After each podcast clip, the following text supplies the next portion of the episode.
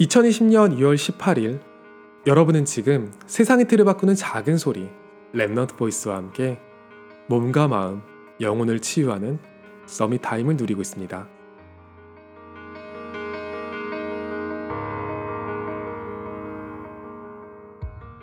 올인이라는 단어가 가장 일반적으로 사용되는 곳은 많이들 아시다시피 포커 게임이에요.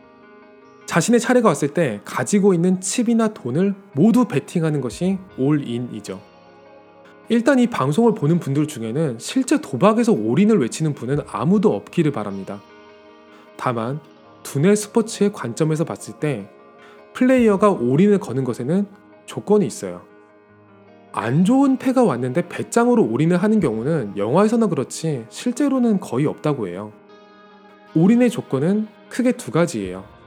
첫째, 자신의 패에 확신이 있고, 둘째, 최대 이득을 끌어낼 수 있는 사전 작업이 이루어진 거죠.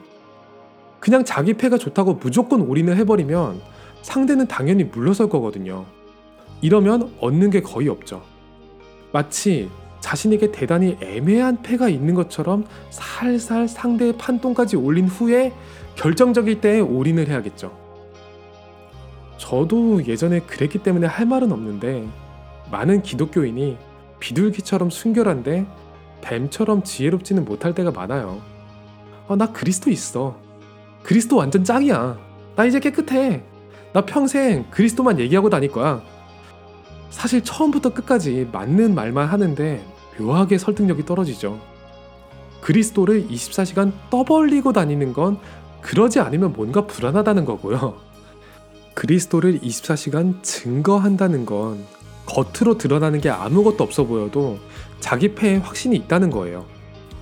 올인이라는 과정에는 그 올인이 이루어지는 정확한 타이밍을 기다리는 모든 전략이 포함되거든요. 우리가 누리자는 건 질 낮은 도박이 아니라 100% 승률을 보장하는 영적 전쟁이잖아요. 우리가 가진 최고의 패가 최고의 시간에 최고의 구원 역사를 이룰 때까지 가만히 이 시간을 즐겨보면 어떨까요? 오늘이 여러분에게 치유의 시간, 서밋 타임이 되기를 소원합니다. 여러분은 지금 세상의 틀을 바꾸는 작은 소리, 렘넌트 보이스와 함께하고 있습니다.